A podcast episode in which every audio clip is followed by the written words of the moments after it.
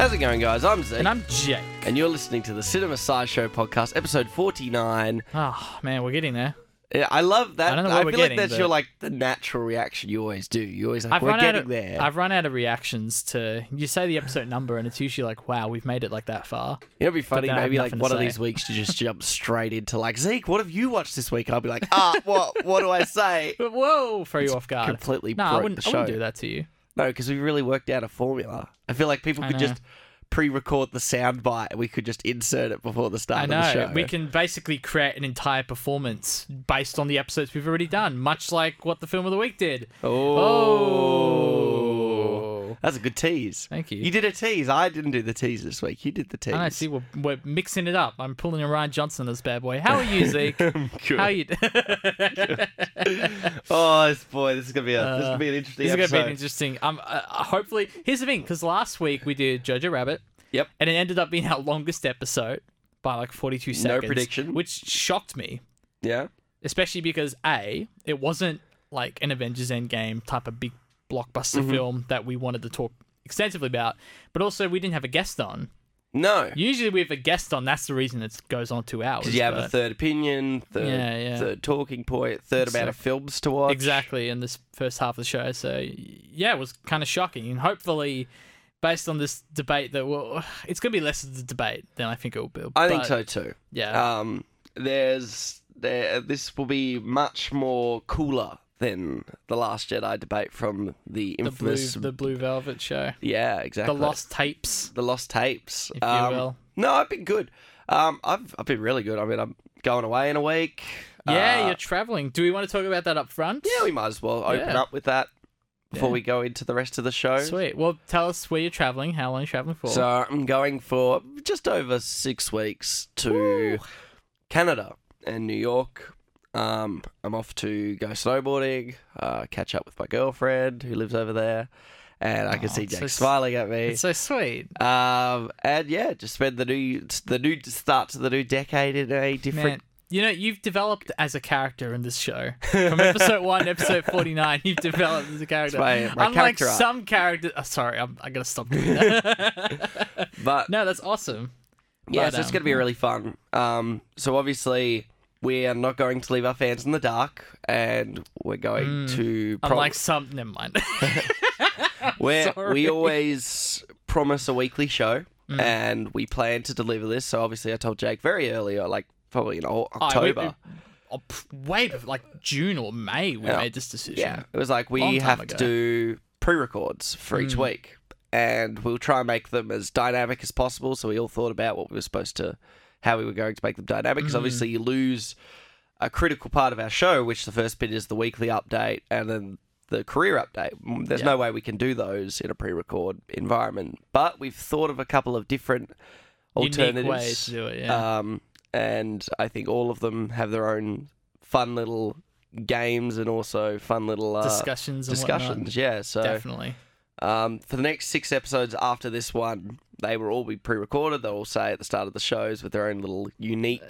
little, uh, little introductions. teasers. Yeah, yeah, yeah. so they were really fun to make. Yeah, nah, that was it was really cool because it was obviously we wanted to it was either that to pre-record the next 6 episodes. So after this from 50 to 55, we've already recorded them. Yep. They're already edited and and scheduled to go live. Uh, which is awesome, but obviously it was a bit taxing on us because we had to record those alongside the weekly show. Yeah, so, So, often you end up doing crazy. three shows a week, Yeah, and some of them. Like you would think, because they're pre-recorded and we lose those critical sections, that yeah, that'll be shorter. shorter episodes. And some of them are. Wait, what is the shortest episode? One is the shortest, But some of them are like either longer than some of the weekly shows, Yeah, or yeah. like It long- just depends on the conversation we had in the first half, which varied in, in size and scope. And yeah. But, But, they're uh, all really good discussions. So yeah. and I think it will create a bit of variety in the show, as opposed to kind of bucket listing our films to watch sort of thing. Mm-hmm. It gives a bit more variety. And then by the time you come back in, I guess February, yeah. we'll be fresh to, to go back into what we've been doing over the summer. Yeah, I mean, I think it's uh, it'll be a good it'll be a good break for Mm. both of us too. I think uh, having that like just that six weeks of letting our voices rest a little bit, Yeah, yeah, yeah. making sure we don't. yeah, exactly. the voice. Exactly, and and when we come back, uh, the first episode we come back is actually our graduation day. Yeah, which we realized quite late So- into the process. Like, oh wow, Uh, that'll be a really cool episode, whatever we're Yeah. doing on that episode. Well, it'll be a nice milestone because, at least to me, it would sort of feel like our triumphant return. Yeah. We've already talked about where our season cutoffs are. I mean, we don't do this show in seasons, No, but there's a, years. Yeah, is hopefully the way to exactly. go. but um, I mean, this would be this is the last show of the year we're recording. Yeah. It's not the last one that goes out. We got one more, the, just before the end of the year. With very appropriate discussion Yes. uh, to lead us into the new decade. But um, it's going to be nice that our return in February, and again, Hmm. you will get episodes every week, but our return, the two of us, is on the day we graduate, which is yeah, exactly. a nice sort of stepping stone into the next chapter of our Conversations are still of the same caliber as Yep. the uh, the weeklies. It's just we had to obviously do this, otherwise you weren't going to get episodes for six weeks. Exactly, that was the alternative, and we wanted to give you guys the content. So, Exactly. There you go. But All right. branching back to the present, yeah, let's let's get into the show, than- the meat. uh, yeah, okay, I've had a pretty relatively light week. Uh, I've been focusing a lot on Judd Apatow comedies, which uh, Interesting, yeah. uh, so I watched Forty Year Old Virgin in response to you watching it the previous week on the Right, show. yeah, yeah, yeah. Uh, still holds up. It was fun. I think it does. It's it's still funny. Yeah. It's I, I like I said last week, I think it balances the um the pedestal that it holds sex in, but also challenging that pedestal, Mhm. and I think it finds a nice balance with that. So Yeah, I had a lot of fun with it. Um, other than that, I really just revisit. I revisited Knocked Up. Not a big fan of Knocked Up. Still, yeah, it's not by- as good. It's not as good as not as good. Uh, and then I managed to catch probably the most important thing I caught this week, other than the film of the week, was probably the first episode of The Witcher came out. right. So that was this morning. You watched it. Yes, so Right. very hot take. Very hot was, take. was fun. It was fun. It was actually something Nice. I'm going to look forward to watching the rest of the show of. I think there you go. because it was it was solid. Henry Cavill's pretty perfect casting. I've Mm. never been a huge player of the Witcher games. Like I've Mm. tried, but they're always so complicated. They seem huge, and I've never played any of them. Mhm. I know the third one was massive. In fact, I think I bought like one of my younger friends with The Witcher 3 Mhm. uh, because it was rated R over here. So I had to buy it for like one of my Oh, friends wow. who was like under 18 at the time. And But I yeah. yeah, I've never been a huge fan of it, but I'm always good for a fantasy world. I think uh, there needs to be more fantasy variety around because even in the realms of sci-fi fantasy or medieval fantasy, we need to have a bit more variety. And then I also rewatched the first episode of Firefly last night after we got Oh. back from the movie of the week oh, that's interesting. because. I needed to have some optimistic thoughts about sci-fi fiction. Well, my optimistic return home last night was to see there's a new trailer for Tenet out, Christopher Nolan film. What's it about? Um, well, it's a Christopher Nolan film, and uh, so it's a little hard to like. But based what I got from the trailer, it looks like it's kind of pulling a memento again with time manipulation. But it seems really interesting. It looks Okay. really cool. But um, I mean, I'm gonna watch it. Like, yeah, I'd say watch the trailer Okay. because it's it's very vague. It's very like this is that, but you get a little glimpse at you know Michael Caine's uh, role. You get a glimpse at Robert Pattinson's role. Hmm. Uh, and I don't remember who the de- main dude is. I think his surname's Washington. I think, but he he looks cool. What Denzel Washington? No, no, no, not Denzel. It's like John something Washington. I don't know. Or like his son? it might actually be his son. That actually makes sense. Let me have a quick look. Yeah, take a quick look at it's a Tenet from Chris Nolan. Uh, that trailer looked pretty cool, and they also put out a new BoJack trailer, like a reflective trailer to Oh, lead really? into the new last scene. I'm like, oh god, this is gonna break me. This is going to, and there's a little John David Washington, who is called it. Uh, do, do, do, Is this his son? That'd be cool if it was his son. Yeah. Hey, look at that. He looks great in it too. But um, that Tenet trailer looks great, Well, and the he's a- BoJack trailer looks great too. Yeah, well, I mean, I don't need to see a BoJack trailer though, because I'm gonna watch the show.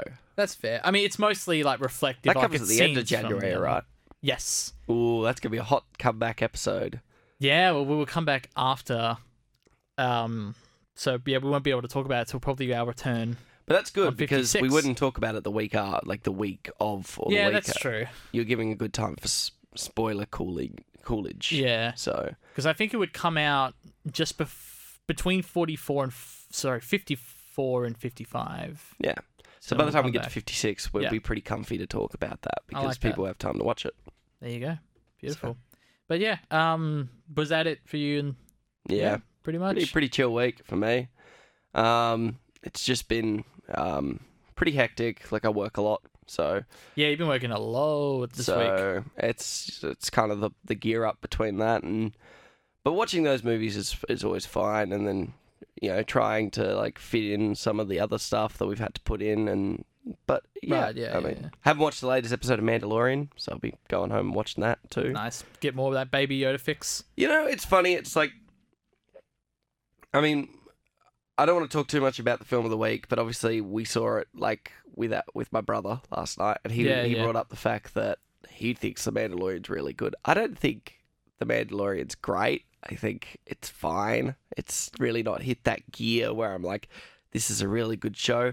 Because I Right. just think of Netflix or streaming service platform originals, and the ones that got me hooked were more like, honestly, if I'd seen True Detective on HBO, I would have been like, like that's a good example of like Right. a mini, like a series that was really good, like straight off the bat. Like I think it's rarer than people remember. Like a first Yeah. season being like immensely good. I didn't remember Daredevil being particularly great. Hmm. It was fine. It was like, eh. like I've had that reaction a lot with the original season. Thirteen Reasons Why. I know, like when that one came out, it was controversial, but it got relatively positive. I think people are just into it for the discussion. Yeah, I think Stranger Things is a better example of a show that lends itself towards a mini series, and it's Mm. it's not a bad like continuous show. But that I- first season's probably still the best. you reckon? Yeah, I guess. I think the third season might be my favorite. first to be season's fine, I think but the third season's the funnest. It takes it doesn't take itself too seriously. uh, the third season's the easiest to get through. I think. But Yeah. I remember when I binged it, I was like, "This is easier to get through than any of the other seasons." But yeah, but I think that's a good example. Like we forget that the first season doesn't need to be the best. No. usually isn't. normally So- you'd say second or third season are the best. Yeah. Generally, generally speaking. Well, it goes one way or the other. It's very rare that a show gets better or gets worse, and that, like even like the Breaking Bad effect, people have different answers on that. Mm. Some people think the first season is the best, which is absurd to me, yeah, but I get it. or the fourth season, right? That's the Yeah, fourth season is probably the best best crafted season mm, because people poke holes at fifth season in terms of like introducing new villains, kind of, and Mm. like, oh, we got to deal with this now. Like, I get, I get that being sort of a con, but Mhm. it just depends. You know, season one is it the best? Season one is it the worst? Interesting to. I gotta keep going. I, I'm into the second season now of that show, but I never Which show? uh, Breaking Bad again. Like I've Oh, you're rewatch- rewatching it. Yeah, I mean, I tried to when El Camino came out, and then it slow Oh, up. there was no time. Yeah. Yeah, but no, that's what about you? What have you, what have you been watching? Um, well, much like you went in a Judd Apatow sort of binge, I actually went in a bit more of a Kevin Smith binge. Mm. Uh, in contrast to that, so I watched Clerks 2, Chasing Amy, and Dogma. And the only film of his I've seen prior is uh, Clerks, which I Mhm. thought was really good. Yeah? And out of those three films, the only one I didn't like was actually the sequel to Clerks 2. Really? Yeah, I thought it was very. Uh, look, I think the thing is, the first one I thought was very clever because you buy into the you know, the day in the life of a clerk and the the mundane of that, but also how kind of grueling it is him having to put up with so much stupidity and all the Yeah. crap on his day to day. And I thought it was a very clever sort of small film to to dig at that. Mhm. And I think the self the second one was a little too self congratulatory with it. Like it relies too much on, hey, you like these characters, so let's let's move these characters over and like now the film's in color and they're in a burger joint or whatever and like there's this whole side thing with him and I don't know I just didn't really buy any of it like it was a nice flashier version Mhm. it was good to see like okay the production value's up it's up. in color it looks nice some of the shots are really cool Mhm. like the use of camera and stuff yeah no I dig this Kevin Smith good director but um I just I I just I don't know I couldn't deal with uh, I'm trying to find my notes right now but I think I think it loses the ratio between the like the clever side of the mundane and then the lazy sort of side of where it's like, oh, Yeah. here's 20 minutes of them debating about Star Wars, and there's even a scene where there's like bestiality stuff going on. It's like, okay, this is bordering, this is bordering towards the ugh, Yeah. territory That's fair. where I was like, ah, this humor sucks. But then on the flip side, I watched something like Chasing Amy, and that blew me away. I was like, wow, this is like really good. Oh, really? Yeah, so it's it's Ben Affleck and he's sort of kind of chasing this girl who's not actually named name. I'm trying to remember her name actually in the film, but it turns out that she's gay, and it Oh. becomes more about this sort of friendship that they have, even though he's still kind of in love with her, but and it it becomes like this sort of entanglement. I actually thought it was really clever Mm. for a 1997 film, much in the vein that Brokeback Mountain for 2005 I thought was quite progressive for that time. I thought this is kind of progressive in its own Definitely way. right. Yeah.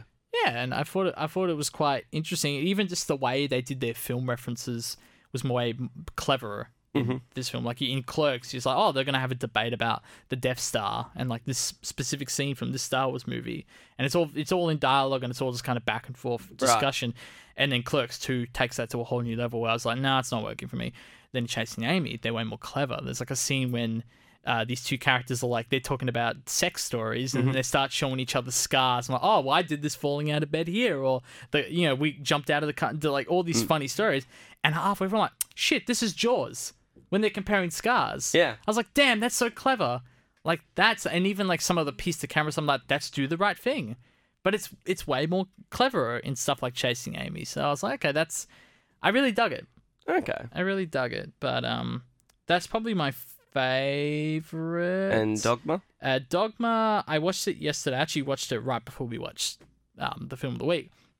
And I thought it was quite good as well. It was very intelligent because that's all about like um, religion and like um, half the characters like playing angels and stuff. And then we have like an interpretation of God in the film. So, and it literally has a warning at the front of like, ah, this is a comedy. Remember, don't get too upset. um, and I, I thought it was quite clever. Was- it was a little like I was surprised by how much I had to like follow. Mhm. Like it really, it doesn't expect you to have a, a true understanding of like the Bible and like a lot of the characters.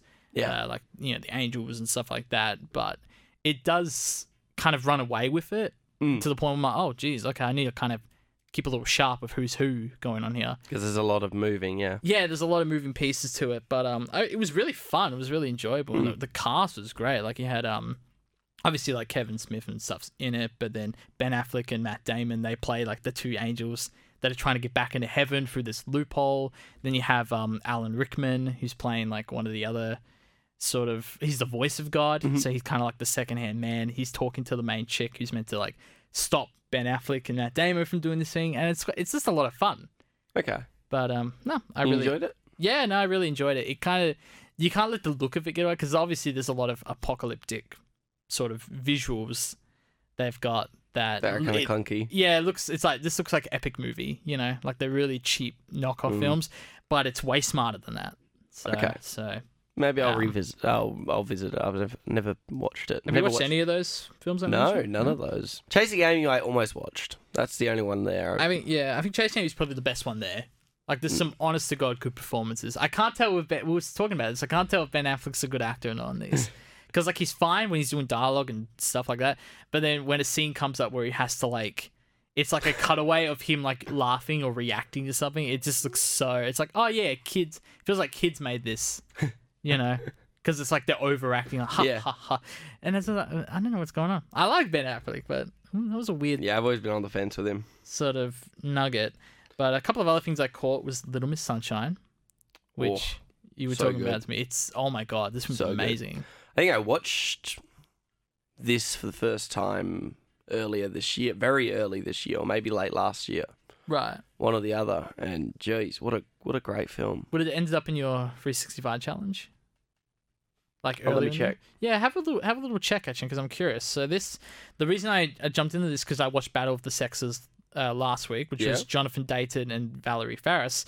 Uh, and I said in that episode, I could tell they were good directors, even though they didn't know what to do with the tennis portion of that film.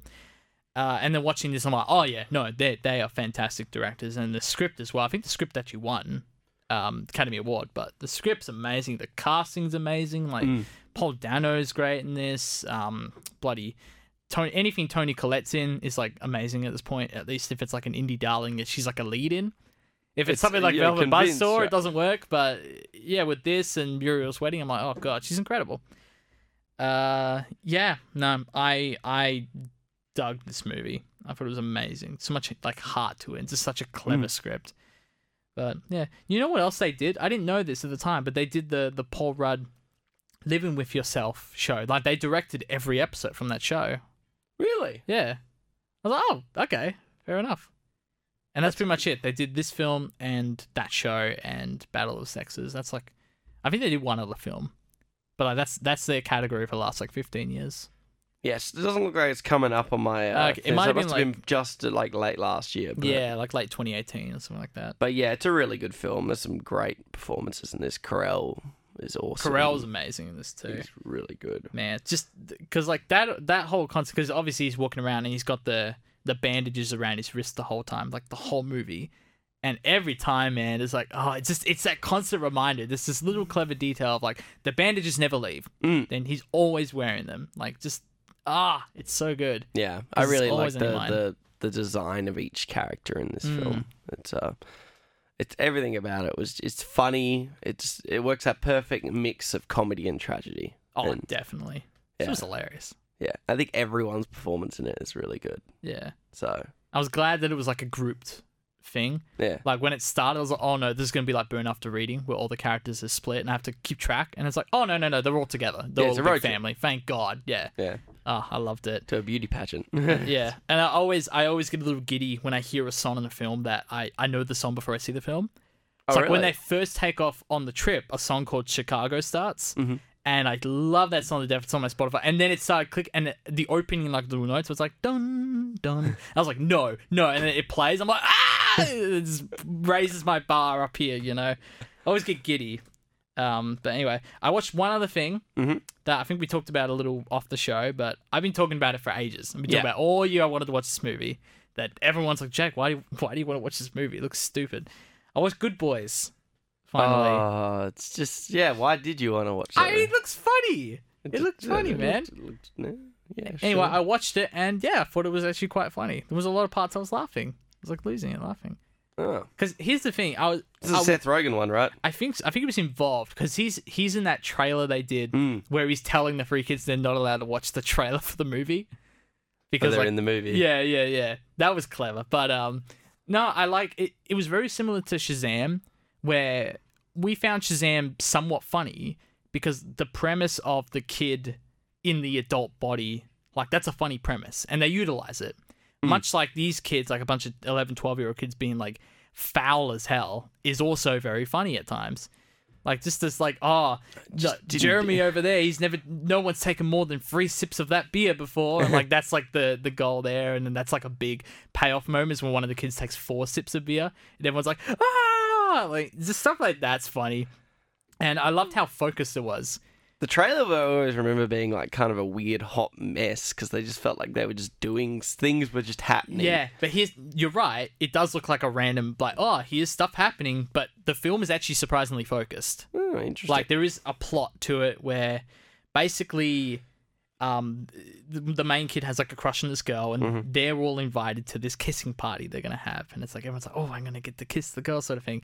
So what they do is in an attempt to learn how to kiss, they end up stealing the dad's drone. That you know, the drone's off limits and allowed to touch the drone to spy on these two neighbor girls who they think are going to start kissing. The girls see the drone, like snatch it out, so that the drone like starts flying around. They they stomp on it or with the uh, doesn't matter. They, They get the destroy it. drone. Yeah, they get, well they, they didn't destroy it, but they get a hold of it. Yeah. So now they've got the drone, but the kids in an attempt to get it back, they now grabbed the molly. So they got the drugs that the girls want to use for a party they're going to later tonight.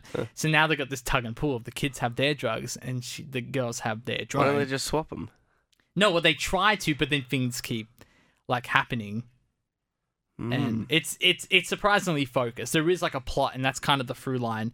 Is they need to get the drone back from these girls so he doesn't get in trouble from his dad, and then also get to the party okay. because then the dad will ground him and he can't go to the party. So there is like it all makes sense. The plot all makes sense, and I was laughing, so that's why I So it's it like an inappropriate diary of a wimpy kid. yeah, yeah. That's kind of that's actually really good. In fact, you know what? I love that you bring up because like it could have done with more Diary of a Wimpy Kid. Because there was a specific scene where like the kids debating to take the drone from his dad, and each kid's on like each shoulder, like saying like, "Oh, do it! No, don't do it!" And it's the literal angel and devil on the Yeah. shoulder. And I was thinking like, why didn't you do like a little animated, Like pull a pull a Diary of a Wimpy Kid, even Mm-hmm. even disconnect it. Like just do a little cartoon thing over them to make it just that much more clear what's going on. Yeah. Do the So- Emperor's New Groove thing with Kronk. Yeah, So, always what a throw. what a banger. What a banging movie. no, Um, that's fair. That's, No, that's- I I enjoyed the film, but it was a solid three stars because it all works and it's funny. It's it's a good. We should watch it. it's should. competent. It's competent, exactly. If as long as you get a laugh out of a movie like that, that's the, that's the main point, I think. Yeah, it was beautiful. No worries. Well, if that's all you have to talk about, That's mm. all I've seen for the week. Do you have any career updates you'd like Um, to talk about? I would like to. I would like to mention one thing really quickly, and Okay. if it's all right with you, I'd love to give another award season update. Okay. Not as long as last week, don't Yeah. worry. But uh, I mention it now. We are in the Christmas period, Mm-hmm. so Disconnected is currently half price. If you go on the website, you can buy it for ten dollars instead of twenty, up until January first. Uh, Zeke's doing a eyebrow thing right now. So excited! I feel like he forgets an audio only podcast sometimes. Yes, I do. I do. we need a camera just on you. Just me doing my facial reactions. Like, Like I don't do anything interesting on here, but like you always do something interesting. yeah. No, that's fair. Um, yes, check it out. But, Ten um, bucks. I already got a DVD. So. yeah, no, you're good. You're good. You got your copy. But uh, yeah, until show the it end to of like eight people. probably it. more people have seen the film for you than me at this point. Probably. Probably fair. Uh, but um, yeah, so until the end of January 1st, you can buy it half price on clickerproduction.com. Uh, so check it out. Now, again, uh, we talked a bit about this last week. Again, we're not going to be able to talk about any award stuff for the next six weeks because of the pre records. In fact, I learned that by the time we go to record our next episode, not only will the Oscar nominations be out, but the award ceremony would have actually happened. There you go. So the next time we can talk about any of this is after the Academy Awards. So That's crazy. Yeah, I was a little like, oh, geez, when I because they're doing it early next year. It's, it's usually later in February. Yeah, now. was- yeah, later in February, Yeah. generally. But um, apparently they're doing it earlier this time. All right, so what the uh, Academy has done, they've put out their shortlists uh, for several categories. None of the bigger ones, and none like the best picture or the best actor. None of that's out there. But some of the more sort of um, smaller categories have their shortlist. So what this is is like ten to fifteen of the films that potentially will end up in their final Yeah. sort of run. So uh, everything in this list is eligible, but not everything will make the final cut. So I'm going to read a few of these out to you and get your thoughts on this. Uh, so for documentary feature, we have a bunch of films here. We have um, Advocate, American Factory, The Apollo, Apollo 11, a lot of space stuff this year, eh? Uh, Aquarela, The Biggest Little Farm, The Cave, The Edge of Democracy for Sama, or Sama, which we talked about um, coming out, The Great Hack, Honeyland, Knock Down the House, Maiden, Midnight Family, and One Child Nation. Biggest miss here is Fyre. Where's Fyre? Yeah, right. I'm annoyed. And did Tower come out this year? No. Was Ah, okay. last year, the year before. Did it get nominated for anything? Yeah, I think so. Yeah. Okay, cool, cool. Well, I'm, I'm annoyed that Fyre's in there. Um, I like um, Shirkers, that docker that's on Netflix. Um, but it was definitely Fyre's, that's a big snub. yeah, that's a huge snub. And even the only reason I mentioned Shirkers is because of the great hacks in here, which I have seen, and I didn't think it was that great. So, Really? Yeah, I understand it being in the shortlist, but if that's in the shortlist, why is Shirkers not on the shortlist, and That's why right. is Fyre especially not on the shortlist? Yeah, So Fyre's big. That's a big. that's I, a big. I snub. really enjoyed Fyre. I think Fyre's amazing. Yeah. So well done that doco. Paced really well. Oh yeah. Oh my god. I gotta watch it again. I'm just I'm excited to watch it again. All right, for I believe the music original score mm-hmm. category, some interesting picks in here. So you have Avengers Endgame, Bombshell, The Farewell, Ford vs Ferrari, Frozen 2, Jojo Rabbit, Joker, The King, Little Women, Marriage Story, Motherless Brooklyn, 1917, Pain and Glory, Star Wars: The Rise of Skywalker, and Us. I'd either give it to. I really like the music in either Us or. I don't remember the music from Us. It's pretty. Sure Jack would just come crashing through a wall. if You said that. He's like, what? It's like a lot of like really sharp strings. I, I feel like I remember the trailer music. Um, what was the other one in there? You rattled Um, them off. I think Avengers Endgame's fine. Jojo. I'm, happy really happy it. to hear JoJo's in Yeah, there. Jojo. I feel I feel like that should get. I I like. Yeah, I guess I, I like the soundtrack. I like the soundtrack. Yeah, like all of the German remixes of songs. Oh yeah. No no no no. There's like yeah, four or five in there that are in German, I think. Yeah, I think I forgot to mention it in last week's show, but I love. You're right. The use of contemporary music But in a film that takes place in the 40s. But it has that German spin on it. It's good. Yeah. I love. Yeah, no, fair enough. You know what? I'll, I'll give you that. Can't really. Um, I think out of this collection, because my my thing going into and of course Star Wars getting a nod, Yeah. uh, which of course, but uh, we'll get into that. It's the same thing with Endgame getting a nod. It's like just because Yeah, but Endgame has that one, the the Portals track, which I think everyone loves. It's when it's when it's when everyone appears at the end. Oh, okay. Like everyone love, and I I love it too. I love that like that one specific cue, but I can see why it's in here. It probably will end up getting nominated just because Yeah. it's closer to a technical award than some of the other like best director and stuff. The other because my going into this, my uh thinking was that the two best soundtracks I've heard all year was Joker and The Irishman, and The Irishman is not in the shortlist. Joker, what's that? Joker is yes. Joker's I think Joker should win. I honestly think that's the best Yeah. soundtrack I've heard all year. Yeah. I like- Phenomenal. yeah, The Irishman had a pretty good soundtrack too. Marriage Story did too. Had a real simple one. Yeah, the um, like what did I say with um, God, I keep forgetting his name. Adam Driver or No, no, no, the music. Um, oh, the composer of yeah, Marriage the Toy Story. Story dude, oh Randy Newman. Randy Newman. That's it. I keep forgetting his name. Like, uh, I I'm coming around on his soundtrack. I wasn't a huge fan of it the first time I watched that film, but it, works. It works for what it is, I guess. Yeah, I don't know. I think Joker is should Joker's, win. Joker's I should probably win. shoe in for the win there. But yeah, and I don't mind like Endgame and stuff. Getting like, yeah, that's fine. Um, all right, and then we've got a music for original song, which I'll just quickly go through. I don't think any of us really care about that.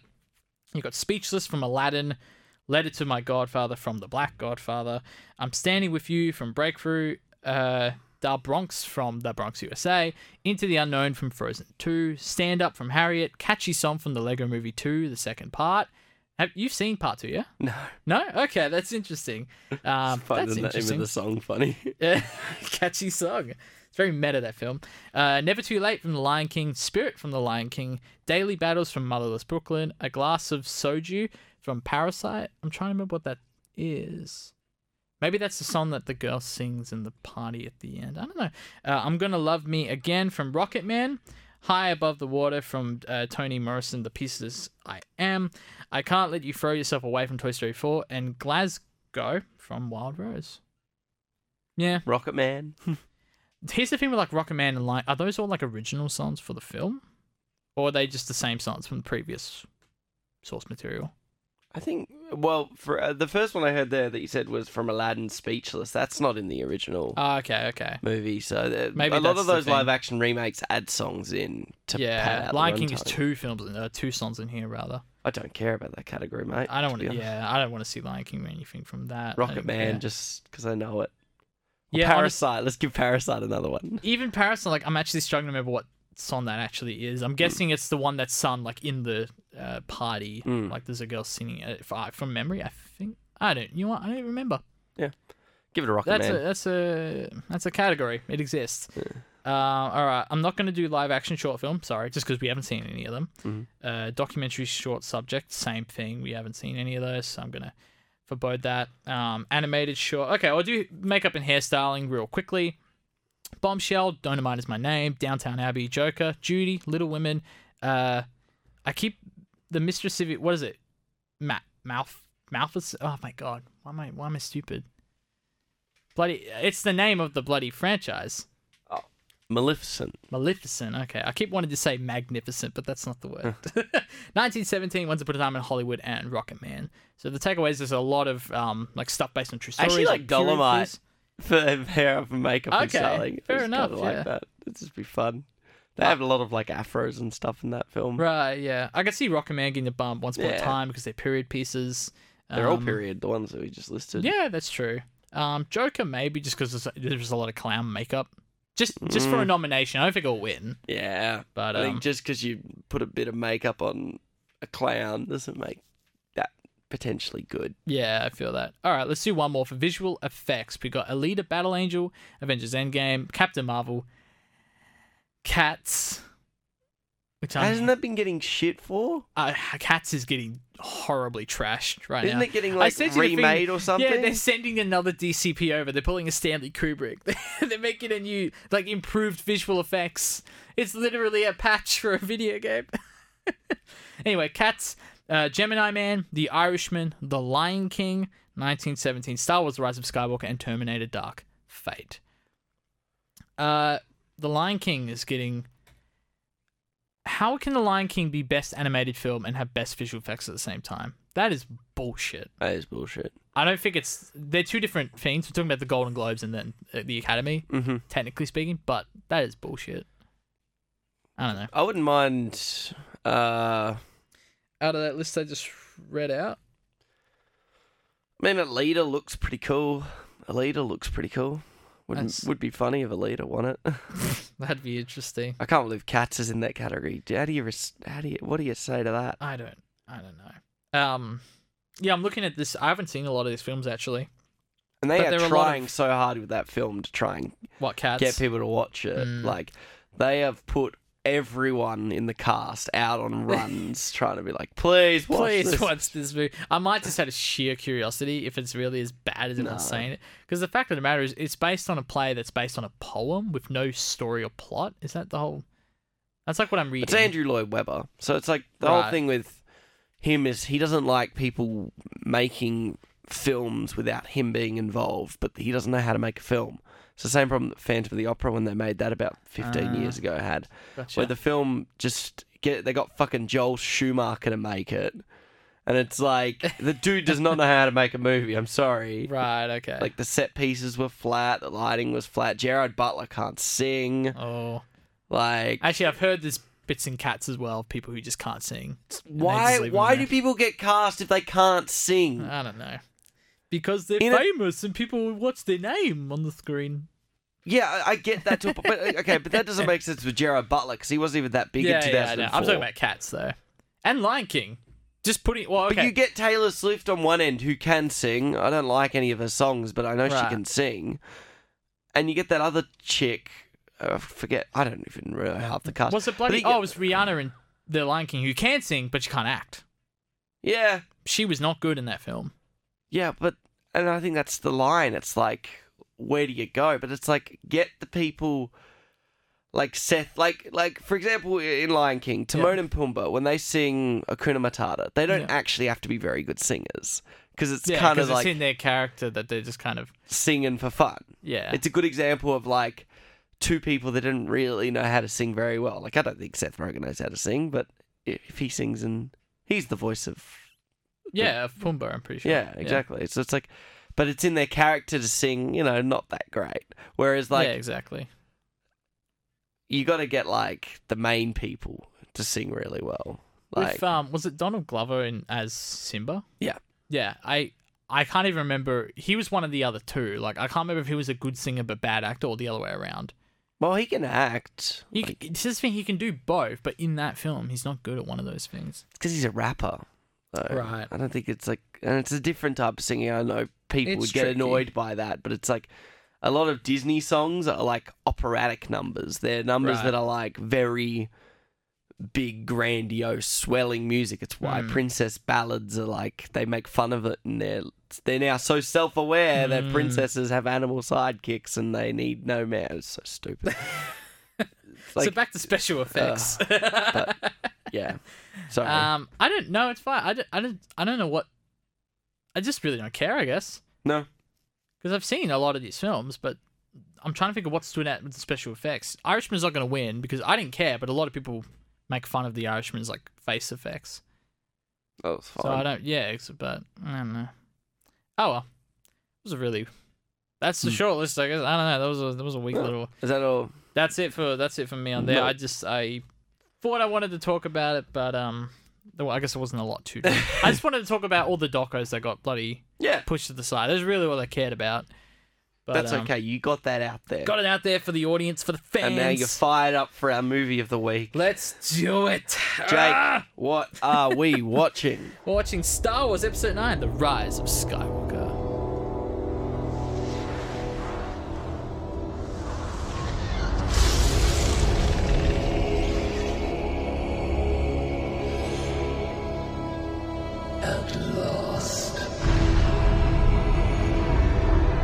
Surviving resistance faces the First Order once more as Rey, Finn, and Poe Dameron's journey continues. With the power and knowledge of generations behind them, the final battle commences.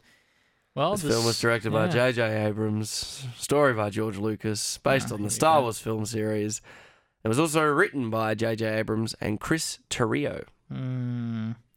So last film in the the saga, we Yep. we've throughout this show, well, what forty nine episodes in, we very much avoided too much Star Wars discussion, especially with the Disney sort of this new trilogy that's now that, complete. Yeah, because um, I think we our opinions sort of align a little bit better with the Force Awakens. But we have drastically different opinions on Rogue One. I really dislike that film. You love that film. Uh, and then vice versa for The Last Jedi. You really despise that film, and I really love The Last Jedi. Yeah. Uh, which has sort of triggered our worries going into The Rise of Skywalker. We saw it last night. We've slept in our forts. We're here now. Um, yeah, I don't know. I this I can I can say easily that this is the only one of the three like main trilogy that I despise. What well, I don't despise it, but it's not good. It's definitely no, not it's, a good it's film. not a good film. Uh, that Chris Terrio, uh, the guy who co-wrote it with The J.J. it, Abrams, yep. he wrote Batman vs Superman, Justice League, this film, and Argo. Mm. How do you go from How do you go Argo? from Argo to any of the other ones you just read out? Ah, Jesus. Um, Is yeah. it maybe by the fact that uh, this guy is actually not a very good writer because he at least co-wrote Argo with Ben Affleck. Yeah, that's probably that's probably what saved that So film. probably maybe. Ben Affleck was probably very particular about what he wanted. Yeah, look, look. I think this whole thing, the whole thing was and like we inherently have to talk about this film today, just because it's such a big deal. It's the final, and I think we're so glad that this is the final one. We don't have to deal well, with this they anymore. say that, but I'm pretty sure there's going to be an episode 10, 11, 12. Oh, there will be so this whole final part of the saga. It's like they said that 14 years ago. It's the exact same thing. I legitimately, after walking out of the cinema last night, We I went to watch Firefly. I went to watch Firefly, a show that needed a second season and never got it. And I used to like when that when everyone was like, "Oh, I never got a second season." I was like, "Well, it must not have been that good." But then when one, when I watched it for the first time, I was like, "How did this not get a second season?" Oh, I'm sorry. Still, it still triggers me. See Nathan Fillion is Nathan Fillion the bad guy in the new Wonder Woman movie? Too. what? Maybe I don't I know. think so. Um, anyway, but back to this. Yeah, I went home and I just like, I literally was like, I actually want to pretend like seven, eight, nine don't exist. I want to live in a world. I can acknowledge the prequel's existence at least, but I Right. think these three I'd rather forget because, like I said, so I watched episode seven and episode eight Back to back. back to back Yeah. over the last two days leading up to watching this film because I was like, I want to finish the trilogy by literally joining the trilogy together. Back to back It's to back. something- Have that cohesion to it. And the thing is, my opinions of Last Jedi and Force Awakens were exclusively mutual to the single film they were. Hmm. I watched Last Jedi only once in the cinema and walked out and I hated it. And then I watched Force Awakens three times in the cinema and then Mm. probably once before Last Jedi and then haven't touched either of the films up until this point. Right. Nor have I watched them in close proximity to each other. Something occurred to me when I was watching them, Jake. I watched both and I thought to myself, uh, I was I said this to you. So on my Letterboxd, Force Awakens was sitting on three and a half, and Last Jedi was sitting on two out of five. But by the end of watching both these films, I gave Last Jedi a bump up to two and a half, and I actually dropped Force Awakens down to a three Right.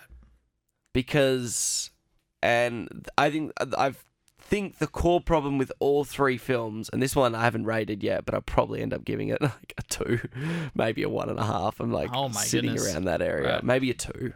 It's probably as low as I can go with it. But the problem with these films is they all go because obviously JJ and Johnson have just gone against each other's ideas to the point where I feel like Mm. JJ gave Johnson a really bad hand in the first, like in Mm. episode eight. Johnson's tried to do the best that he could with it.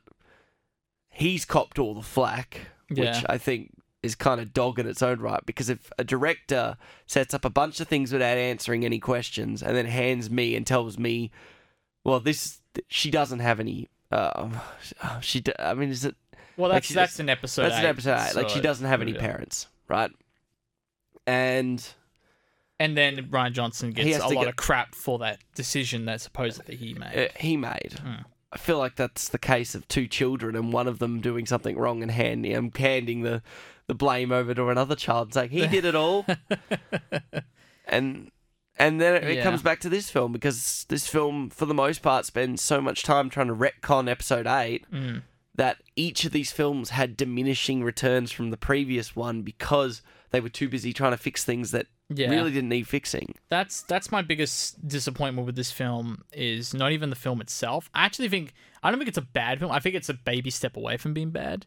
Mm. But the worst thing about this film is it, it makes The Last Jedi worse for me. Yeah. Which is annoying because so many of the really cool decisions that were made in Last Jedi I really love. I love so much of what The Last Jedi does. Mhm.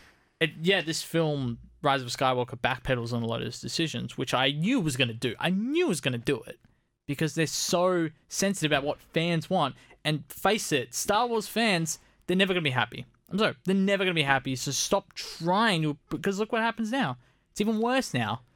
Yeah, I mean, it, it, when you listen to a fan, it's the same, but that's the same principle with the MCU fans. They're never going to be completely satisfied, but for the most part, like. I suppose, but they are though, in that sense. No, you had a lot of meat.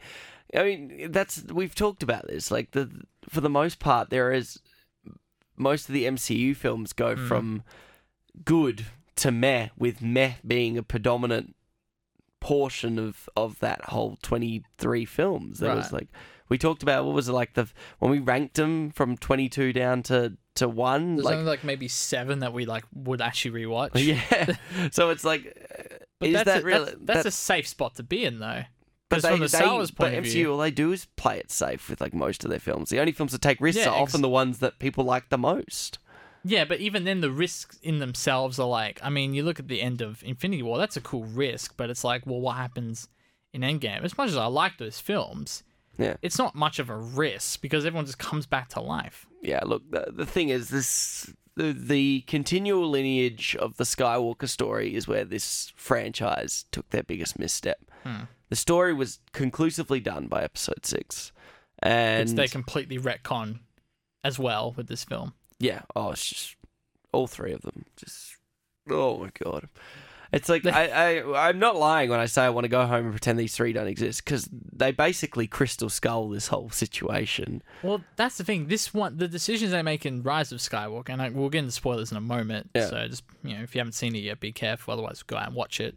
I wouldn't recommend you watch it, but go no, ahead. this is like unlike Everyone's normally when we watch go recommend. We'll recommend. Watch this. Absolutely watch this. yeah. Don't. Well, no one's going to listen to us. They're going to watch this film. Yeah. Everyone's going to watch it. But Yeah. the thing is, because of the decisions that this make this film makes, I can be like, oh, this is the only one of the three I don't like. But on that same token, because of these decisions, you're right. It has an arching effect on not even just its own trilogy, which you're right, mm. kind of sours the whole trilogy along with this. Absolutely. film alone, but the entire saga to an extent. Yeah, Like, I think we should get into spoilers now. I think so too. Look, this is honestly uh, this episode of the, the podcast was definitely going to lead more into spoiler talk simply because it's the only way of really analyzing the, the critical Yeah. flaw with especially this trilogy alone. Yeah, exactly. It's hard to talk about without Um, delving into it. And so we recommend that you. We wouldn't recommend the film, but if you would love to get involved in this conversation, we'd recommend you'd watch the film. I guess. But like it's like I said, no, people are gonna watch it. yeah. No one cares what we think when it comes to Star Wars. If you re- this is the part we are definitely going into spoilers. We're here to talk about the problems with this film, maybe how we might have addressed them, All right. how we would tackle them. To prepare for spoilers, because I know we could get heated, I brought my Kylo Ren lightsaber. This is it here. This is gonna be our talking stick for the day. So I'm gonna leave it here for now. But if I feel like we need it, we'll bring the talk. I don't want to hit the bloody the, rec- keyboard. It's okay. Here, here, Yeah, give the- it, give it, give it go. over here. I've got Okay. it over here. I'll put it. Oh, great! Now he's got the talking right stick. between- It was a bad idea. right between- Um, All right, for spoilers from now on. So my big issue in terms of souring the whole saga, Palpatine's involvement in this film, I don't mind it, but the fact that it came in in episode 9 out of nowhere with no explanation, I'm sorry, there is no explanation, and is immediately wrapped up within an hour of introducing it in the saga. I don't mind the idea that he's the puppeteer across the whole 9 episodes. I don't mind that. But they brought it in too bloody late. They brought it in too late. That was, I mean, it really comes back to the thing is that, and this is actually a critical flaw, and I said this to you uh, last night, is Lucas with the prequels, as much as everyone has very negative opinions about the prequels, and they have rightly justified opinions about why the prequels suck in their own ways, but they suck more from a cinematic apparatus point of view, not so much from a story, plot point, beat point of view. Yeah. basically the goal is how do we get Anakin from a little boy to being Darth Vader by episode 4 and Lucas put all three films out on the timeline and he knew exactly where he needed to get to by the end of the first film hmm. the second film and the third film. And by doing that it's why those films like albeit the first and the second kind of suck but the third one gives you some really decent payoff. Yeah. sure i think there still is too much cgi in the third film. It's kind of frustrating. But that last fight between anakin and obi-wan in episode 3 that feels like it has weight. I have very few people that disagree that that fight is not hmm. really good and it hasn't carry the weight. And it is honestly, it's mostly the performance of Ewan McGregor that also helps it. Oh, he's so good. Thank He's God he's in his own brilliant. show. And yeah, Thank God. exactly. and and then you've got like, like honestly, like they don't like we talked about this. They don't pussyfoot around some of the heavier stuff in that film. Right. The the the genocide of an entire race of Wookiees, the Yeah. genocide of the entire religion of the Jedi. I mean, the kids get killed, and we see kids get killed, and then we have implied even younger kids get killed. Yeah. It's like Master Skywalker. I mean, that's that's it's a dark film, but it's a going to do? it's a justified dark film, and Yeah. it's a step that needed to take place. The thing is, by I the think end, I think that film's better than Rise of Skywalker. Absolutely, Revenge of the Sith. I one hundred percent agree. Like, I I thought about this last night. I think oh, I probably still would give Force Awakens and even Last Jedi the benefit of the doubt over Revenge of the Sith, but it would be close. Like it would be Right. close. Um, I think Revenge of the Sith has a really good payoff, and is actually a relatively really well paced film. Um, it almost negates the two movies that came before it, but Right. Yeah. you can never well, forget it's about. it's the most interesting part of of the uh, that plot line is Yeah. it's the full frontal of I don't want to say nudity. It's the full frontal of Anakin and Palpatine. Yeah. coming into each other's like collective paths and the it's fear perfect, that Anakin has. perfect It's- it's manipulation done in well. too, and it's it's very much one of those situations where we know who Palpatine is at that point, but he, the characters and the story don't know. Yeah, yeah. We've yeah. worked it out as an audience, and we're seeing that fear and corruption, and we're actually getting quite enveloped in it, and it's really good because. At the end of the day, Not the third film Jedi. is the blow off film. It's Yeah. the film that's supposed to resolve everything or get us where we need to be. Hmm. This film has to add a bunch of elements that never existed in the first two films that came before it to try and just get it over the finish line. Yeah. Because in JJ's head, he thought we were just limping over the finish line. So he was like, oh, we've got to give him new legs. Even though the legs were perfectly fine, Right. Yeah. Yeah. Yeah. there was no real issues. And just the, like, honestly, I, I- like, I am legitimately more compelled to watch the prequels now than I am to watch You know, you know what? Me too. I'm not even joking. And again, as someone who likes the majority of the films from this trilogy, and now the whole trilogy soured as a whole because of where it ended, everything ended up. You're right. The prequels, the main issue with the prequels, you're right, is is the actual sort of it's the performances, the the technical side of it, the the some green screen and the over green screen, yeah. yeah. it's that stuff that really sours it. Was like, man, these are really poorly put together. But you're right, the stories behind them fundamentally, uh, you're watching a character descend into being becoming Darth Vader. Yeah. And you're right, and by the third film, he's really kind of picking up his pace. He's really figured it's, out a lot of how to We're do also we're also looking at uh, Padme's story arc, which is a little Yeah. bit more minor, but uh, Obi Wan's descendant into the old man that we come to see. Yeah, and his performance incredible. Yeah, from each film. Like the mannerisms are so spot on. yeah, he really nails. I mean, Ewan McGregor. Yeah. What a, what a surprise! But, everyone's everyone's bay. but yeah, is there's there's narrative or story, then there's Yeah. plot, and I think the plot isn't as good as the story in the prequels. I mean, the story, the overarching story, is actually makes perfect sense Yeah. in a way. It's a little over political for certain people, Yeah. and the the films themselves are very But they- political. but I, I kind of need it to be like like I know that first one definitely saturates a little bit too much politics, but they it makes it makes sense. I mean, how else does a leader descend to power? Yeah, uh, yeah. It's a, it's a republic. I mean, if a dictator's supposed to take over, how else you you're going to skip all the political jargon that sends him up into power? It doesn't really make sense. Yeah, no, you got you do have to have that, and I, there's probably like a smarter, more interesting way to show Yeah. it on screen. But you're right, you need to see it. Still. Yeah. So I'm not. I'm not Yeah. like someone. I'm not trying to convince people the this trilogy's better, like good, like as a from a cinematic point of view. But it's it's more cohesive than this one that we've just watched. yeah, I think and, and we're talking about the prequels, and to compare it to the prequels, where you know we said the narrative and the Are story these the over postals? there. So is it the prequels Well, and the the- postals? No, well, these are the sequel, the sequel trilogy, I Oh, suppose. so Yeah, it's no, better it was make- prequel postal. we can change it. Um, no, but to go back to, I think the trilogy, this one is much better in other ways. In terms of, perf- I think the performances are way better across the board. Of course, yeah, yeah. The effects are way better. Like it, it's and it's a perfect mix most yeah, of the time. exactly. Like even in this film, I loved like when we go to that festival planet early on, Yeah. um, where they they had to sneak it in. Oh, it's every forty two years. Wink, wink. Nineteen seventy seven. Hmm. But um, like that was fun because the creatures were dancing. Like they all looked fun, and the way the movement, like the animatronics. I love all that stuff. Yeah. And and the sequel trilogy is way better at doing that than the prequels were. You're right. It's all Hmm. CGI. It's all like very lazy, um, very bad looking CGI. But then when it comes to narrative, and especially with this last film with its conclusion, it's just so. This film, especially, the plot. There's so much sidestepping. There's so much weird U-turns and wiggling. That Unnecessary scenes Yeah, that make ex- next exactly. to no sense. It's just ah, I never got I it. mean- like th- they do so much backtracking with, excuse me, with Chewbacca, where they kill him off and then they don't. in, in two minutes, they yeah, say so quickly. And like I leaned over to you when when that ship exploded and Rey for a moment. First off, that's when her electric force powers are revealed for the first time, which is like okay, whatever. But she she's like, oh my god, I just killed Chewie, and I leaned over to you, being like, people are gonna be pissed. But in my head, I was like, I kind of like this though. It's a really crap way to kill off that legacy the uh, character, like, but apart from the initial like shock, you then sit back and go, "There's no way they killed Chewie that way." yeah, Blew And him up into like a burnt carpet. yeah, Like, like, come on, that's so bad. like, Uh, but then you're right. And then two seconds later, they bring him back, and guess look what happens. He gets his bloody medal. Yeah, I didn't realize what that was, and then I read it later. That was meant to be the medal from A New, New Hope. Hope, and I was yeah. like, "What? yeah, Who cares?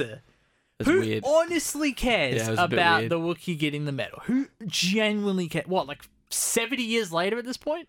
Well, because the well the whole thing is that Well, I yeah, he never like got one at the ceremony, so he got one there. But it's like, But that literally just proves to me that J.J. Abrams is sitting there on a bloody Reddit form, be like, "Oh, what do I need to fix? Oh, let's look at these random comments." really feels like that Like sometimes. seriously, Oh come no! Well, that was the thing. That was my revisit with Force Awakens. As I said to you, there are points where there are plot intricated uh, throwbacks that are appropriate. For example, the Millennium Falcon season uh, sequence on Jakku the reveal of that and the yeah. reveal of it. That's a really good one because it's like Perfect. Because that actually is plot related. It sets Han coming into the story, and as we know, we discover that Han's kid is essentially turned to the dark side, and he's Yep. kind of become estranged from Leia because of it. Which, fair enough. I think I'd want a divorce with my wife if my kid turned out to be evil. Um, it's like, or run off to a deserted island. And yeah, exactly. So it's like, but it was I like like, that. it was definitely like plot related. But Mm. then there would be scenes on the on the actual like Falcon, and even after the Falcon, where like Or like, like, the, the toys they're playing with, sort of Oh thing. yeah, and it just be like, hey, you remember this in that film? You remember this in that film? You remember this in that film? And it's like, They brought it back in this one, then playing the chess game. I thought it was fine in here because it's establishing that they've got like a routine now, day to day. Yeah. They, they're like, oh, Chewie's cheating, blah, blah, blah. I was like, yeah, that's fine. Most of the scenes, from scene to scene to scene, I was like, this is fine. But the closer you get to the end, the realize, the more you realize the the pathways, the ultimate sort of lead ups. Where it's like, oh, the Chewie death scene went nowhere and he didn't actually die. I mean, the, the, C3PO getting his memory wiped didn't matter because not only has he had it done multiple times, but he gets his memory back anyway. Yeah. So who cares? literally no one dies in this film. No one. The only deaths of consequence, if any, Hmm. is, and okay, we're well on the spoilers at this point, Kylo at the end, which, who cares? I'm sorry. As much I love Kylo Ren, and I just wish he was the main villain in this film. Yeah, well, they, They, should have had the the- balls to just make him the only villain in this film. No, instead they had to bring back undead Empire soldiers. Can we can we acknowledge the fact that the crawl. How bad was the crawl written? what's what's that? Like the opening text. Oh my god, I How was like, bad is that? I when I read that opening, that might be the first time I've read an opening crawl, and I went, "Oh my god, this movie's gonna be bad." like I legit, I feel like I made a sound when I was reading it. I was like, "This is gonna be bad." Like I know you- this you- is gonna your be audible bad. like movements and sounds were like through and through. I was, I just, Oh, the this the reveal of like I was Snoke the whole time. I just looked over and I just saw you like put your palms in your face and me. I was like, it's or because I knew that going in. They revealed Yeah. that scene in a trailer, Mm-hmm. and Kylo turning to the good side. I also knew from like a year or two ago. I read like a report that revealed that. So I always knew from the okay that those are the two things I know are going to happen in this film or will be revealed. I suppose. I but- like how uh, I mean, Yeah. I just there was just so much of that where it's like they literally because you can tell what happened was they were like Disney bought Star Wars and went, we want a new trilogy, let's get JJ on it, and JJ's like, no, I have a plan, I have a plan for three films, totally, I have a plan, I have a plan, get Rian on the middle, and then he like set up a bunch of shit, and he was like, Get oh in fuck, I don't know what to do with this, Rian, you deal with it. Well, I think because obviously this this film was going to have a different director. I mean, that's been a lot of people forget. We were meant to have Colin Trevorrow, Jurassic World, to do this. film. Imagine. it would have been just as bad. They he would have just listened Yeah. to what Disney asked to do. God, it would have been Some- even more soulless than this film is. This is the only film out of the nine main films. It feels like it was studio produced, Maybe with the exception of Seven, a little bit. I think seven might be A a little little, bit. bit. Yeah, I'd give seven that. I feel like Rogue and and Solo. I'd probably give. Oh, Solo, yeah, definitely. I didn't even. I I really think, think Last Solo. Jedi and Rogue One have very, like they have very identifiable identities. Rogue Yeah. One's really dark, and I really like yeah, the tone I in love the, Rogue One. the boots on ground approach to Rogue One. and that's like I really like. There's some grit in it, um, and like the way that they, the way they bridge that that film is really good. Mhm. I, I just I like that film, and I'm willing to defend. That's the one film in these. You all would defend movies- it as much as I would defend the Last Jedi. Yeah, because I think there's justifiable reasons to defend it, and I like Nah. honestly, I like came around to uh, quite a few of the last. I mean, Jedi I like points I like Rogue One better than this film. Rogue One doesn't have any like the stuff I don't like about Rogue One is just stuff that might only just apply to me. Yeah. The fact that I don't care about the characters that might just be my fault. And I came around. I came around a bit on Last Jedi. Like when I was watching it, I really like uh, some things that were brought into this film further, like Hmm. how Johnson introduced the. Essentially, it's the phone call between Kylo and, Ah, yeah, and yeah, yeah, Rey, the phone call. and I really like that Well, dynamic. Carlo and uh, wow, sorry, you're talking about the Force. yeah, the Force phone Yeah, call. yeah, yeah. Yeah. Oh, I want to talk about that as well in Um, this film. Jesus. and I really like that dynamic between the two. I like the fact that if they weren't going to explain who Snoke was, they got rid of him out of the narrative. right. Um, and they used it as a stepping stone for Kylo's character to to ascend to Supreme Leader. Except for the fact that, That was also in the crawl. Supreme Leader. yeah, but Kylo it's like, Ren. but it's it's stupid because then it goes like, then they're like, oh well, there's a mole in the First Order, and it's like, Hux, you look nervous, and it's like every other person in the room, literally every Oh, other person in the room is not a named character. We've never seen them before. Yeah. So who the fuck do you think the mole is? is it Phasma? They're gonna give her something to fucking do. I'm glad she didn't show up in this film and then die again five minutes in. I, I heard people say, "Oh, Rian Johnson wasted Phasma." I was like, "Motherfucker, she was wasted in every she was. film in this franchise." She was. what are she you was. She walked about? in and she got used and she got thrown in some sanitary in episode seven. Yeah, and then she was back in eight, and then she's died in five minutes. They shouldn't. It Did was she not. die? Well, yeah, because she's not in this one. I guess. Yeah. must She fell in the thing of the exploding thing. I mean, I Oh, guess yeah, I guess enough. Palpatine fell in an exploding thing that exploded. Yeah. look I what mean, happened even there. even bloody Ben Solo gets fussradard over the edge. Oh, yeah. Well, I mean that uh, that was obvious he was going to come back. Yeah, I know. That. There wasn't like a scream. was- They need their bloody ah or the no. Well, they just needed a personal moment between Rey and him doing the Force lightning to the sky thing was just so stupid. There were so many things that I just like. They just started so that like the whole thing is, and I brought this up to you last night in Revenge of the Sith. Palpatine talks to Anakin about the Sith having the ability to bring people like to save the people they love from death Yeah. and be immortal and essentially resurrect like and but it's all theoretical and really what it is is it's Palpatine just playing on Anakin's insecurity to get what he wants out of Anakin mm. because when Padme does get killed by Anakin's hands Anakin's not strong enough to bring her back, and also neither is Palpatine. He's just full of shit. In this film, they just decide, oh no, Rey and Kylo can heal people. Apparently, they can just force heal people. I didn't mind about the healing so much. I think that was a reference to can you heal people in the Fallen Order game that just came out? I haven't got that far in. I don't think. Ah, okay, I feel I feel like that's like a thing to it's that. a super. Like it is something that's like that I think they even throw away a one one minute throwaway. They do this twice, I think. One in a million line. I think they say it's Oh, yeah. about that, and they also say it about the hyperspeed jump thing from the last film, where it's like that shot's one in a million, and it's like, no, it's not one in a million actually. Yeah, the, yeah, that scene when they're hyper jumping like several times Yeah. lose. That you know that might remind me of the jellyfish level from the Finding Nemo PS2 game.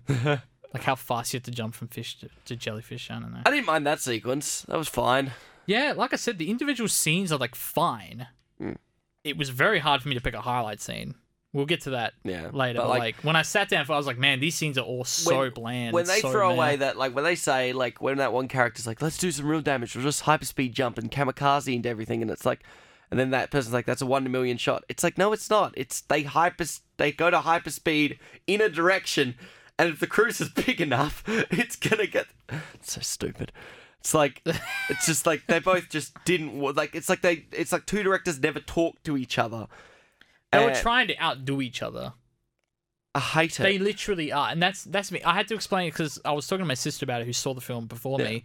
She always laughs. She always, because of her boyfriend, she always ends up seeing all these nerdy movies before I do, which is always like fascinating me now. But I got to talk to her today because she's obviously not as aware about the director stuff as we are.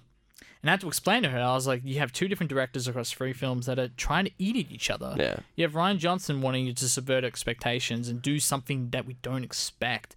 And as that may be a good thing or a bad thing, whatever it means to you, it's different from what J.J. Abrams wants, who's trying to do the exact opposite. He's trying to appease the fans. And in this one, he was so torn with what to change from The Last Jedi, which the fact that they did any of that, it all pisses me off. Okay, here's. I, I want to keep us a little focused on this, Yeah, yeah. so- but we'll we'll get to that in a minute. Let's figure something out with the Rey stuff, and of course one of the big yeah. Okay, I get the talking stick. I get the I get the talking stick. So with Rey being a nobody, and that was a huge thing in episode eight. A lot of people didn't like Yeah. that. I love that because I was like, great, we get a bigger universe now. Not everyone's from the same family. And it also tells us that the Force is. I'm pointing the bloody lightsaber at you now. Uh, the it tells us that the Force doesn't have to come from this one family. And at the end, we get the kid with the broom. That's our tease there. yeah And then it's revealed in this film she's a Palpatine. She's the granddaughter of Palpatine. Which, look, in theory, I don't mind that.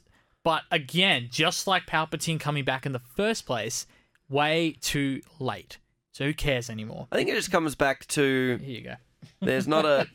thank you. Um, there's just not any explanation as to. There's not a hint that Palpatine has a wife or or a partner in the prequels. Oh yeah, we were talking about that last Like, night. and you think about that, it's like uh, that whole thing. It takes place over like twenty years. Like, then this just goes to show how uneducated these trilogy films were. They were. They had to make up the fact that he, yeah, he had not only did he have a son, but his son wasn't force sensitive. He then had a wife, and then they had a daughter, and then that's how we're here now. But it's like basically none of this was planned when episode 7 came out. And it shows. It this film shows. that's the real core thing is not only it, it's both both i think. It's like it's a this this trilogy is basically a game of chinese whispers. It's it's it's it is. it's one guy saying one thing and then the other guy saying another thing and then the third guy having to interpret what he heard from the first guy but uh, guessing what the second guy had Right, said yeah, yeah. just in case things had changed That's and you end up with something that's nothing like what we started because JJ didn't know where this film was going when he made episode 7 he didn't know where the trilogy was going Yeah, unlike with the not. prequels or even the originals like I know the original film was a standalone film Yeah, there was But- an outline. You're but right. after the f- after the fact, when they were like, George, your film was really good, make a second film, make Empire Strikes Back. He then knew. He then took the information he got from his first film. He sat down and then he designed the next two films. Yep. integral to that plot, and it's not that hard. Like you're holding the lightsaber. I'm sorry. It's all right. it's so can, good. it's Uh, uh, thank you. Yeah, it's all right. No, I look. I agree with you. Like I said, this this entry sours the rest of the trilogy. Which, like, that's the worst thing about it is that it makes the Last Jedi worse for me. And you're right. It's just two directors just battling out. My idea is better. My idea is better. And now you get this Yeah. horrible mixed match of. You're right. I don't want to think about this trilogy anymore because it ruins itself. It's exhausting to think about. There's like Yeah. literally, there will be years to come. There will be political back and forth between these two guys as they get into senile age, and every reporter will be like, "So." That trilogy, and they'll be like, "I don't want to talk about it anymore. It was all Rian's fault. It was all JJ's fault." There's gonna be some amazing video essays in the next couple of years. I reckon. I, at the end of the day, it's, Amazing it's pretty obvious why this franchise failed. They didn't have a. a There was no a- plan. was no plan. And they picked two directors who, as you put it the other week, they go together like chalk and cheese. chalk and cheese and and they just wanted to outdo each other sort of thing I mean, when you're when you're someone like Johnson, particularly, Mm. because JJ at this point had had some pretty mainstream successes. Johnson had a f- uh, he was popping up, but he wasn't there yet. yeah i think Looper's probably the closest thing he would have done to like a sci-fi representative So film. I respect the fact that he gets given a Star Wars movie. He wants to make an impact. Mm. I respect that, but um, whereas JJ was, I mean, people were quoting him as mini, Spielberg f- before Episode Seven yeah because he did like super 8 and stuff like that yeah, you know jj's only done like five or six films he did the two star treks he's done two star wars he did mean, super 8 and then what was the other Cloverfield. Cloverfield. Did Cloverfield. did he Yep. oh. fair enough I think yeah that was his breakout film. Was Cloverfield. It must have been, yeah. I know we did Super 8 and then Star Trek and stuff. Why does my laptop keep shutting off? I just It's really this is a great example about how you need to if you're going to have a trilogy, gonna you need to you need to stick again. you need to plan it out. And if you don't plan it out, you you're just going to be wasting everyone's time because this Feels like a waste of time at this Oh, my I- laptop just died. if it's it's infuriating because it's like even cast coming into this film thought this was going to be like oh the fix of remedy film and i think like some of these actors obviously have branched out to do i think adam driver's always going to go new places. Oh my I god, yeah, he's great. he's probably going he's going to get an oscar nod this year. So i don't think this backstep for him really feels like that much of a backstep for people like daisy ridley or john boyega i just can't see them getting past these films. If they don't get into something big in the next couple of years, like something else, yeah because I know I know Daisy Ridley did that thing with Tom Holland, but apparently that's like horrible. Like Mm. the studio won't even release it. It's that bad. really So- what was it oh, I can't even remember what the name was. It, um, God, it was some sort of like it was a thing based on a novel, but it was like if you read the log line, see if you can find it. It's Daisy. Ridley and Tom Holland, and the film was meant to come out like this year or next year. Read the log line and tell me how horrible that sounds. Misogynistic as well and horrible, but yeah, I think the biggest. I mean, I've said a couple of things already. The biggest. I actually wrote down the opening crawl because I just wanted to remind you how bad it is. no good Are you ready? The dead speak. The galaxy has heard a mysterious broadcast, a threat of vengeance, in the sinister voice of the late Emperor Palpatine. That is the first paragraph of the crawl. And I read that, I was like, oh my god, are you kidding me? Why didn't we see that? Why didn't we see the broadcast of his voice I, coming around? I don't know I don't know. they just needed to get straight into it and They fix needed to write something chaos on the crawl. walking I think that's it, yes. Read the log line for that. Uh, Chaos Walking is an upcoming American science fiction film based in Patrick Ness's 2008 novel The Knife Will Never Let Go, first part of Chaos trilogy. It was directed by Doug Liman and written by Charlie Kaufman, Oh, Jamie Linden, Patrick Ness. Oh, there's like 80 writers on it. Charlie Uh, Kaufman. That's interesting. Now I, I'm trying to find Looks like bad. it's it's the studio is very concerned about. it. Why isn't it coming up on my thing? Because I want to read the actual like plot log line. It's chasing chaos. Yes. Yes. Why it's not coming up on my bloody? I got shit internet in here. I must But- do, but Um, no, that I mean you're right. It tells you immediately that crawl like we're in for a bad time. I can't believe they brought back the dead Empire people. They're just stupid. They're just- Uh, it's exhausting, mate. It's just it's it. There's a lot. All right, so I've got I've got a bunch of points here. Mhm. Usually, I like to organically work the points into that discussion, but it hasn't worked out very well so far. no, that's fair. So what what we might do, we might go beat for beat. Basically, I'll ask you a few questions in regards to certain characters and plot points Mm-hmm. before we get into our highlight scenes. I'd say. So why do you gonna have the talking stick right? It's Gonna be a gonna be you. a short short scene, short highlight scenes. Short. Yeah, I I really struggled last time. Yeah. Let's see. All right, that is my Kylo Ren talking stick. All right, so I'm going to pose you some questions. Okay. So, in terms of the percentile of characters that were just completely wasted in this film, would you say I was 70%, 80%, or 90% of characters? Probably like eighty. I'd say. Probably, yeah. I get, there's no real correct answer, I suppose. to I think I think Rey gets a conclusive She's- story. yeah, Kylo gets a pretty conclusive story. somewhat. Finn gets reduced to this over the top stalker guy that doesn't get the girl and also gets paired off from they pretend like Rose never existed in the first oh place. Oh my god, yeah. Rose is screwed over in this film. You're right, they are literally strangers in this film. It's just so funny. It's like if you if you think I Rian serious- Johnson wrote a bad character, But she he wasn't she wasn't a bad character. She just like over cluttered the plot and that was the thing. One of my big talking points away from Last Jedi was we took the focus away from the central three having their their arcs. right? Yeah, and I actually think had Rose died, I said I pitched this to you guys. Had Rose died at the end of episode eight, it actually would have been really effective because it would have fueled Finn's Mm. heart for the resistance. It would have fueled.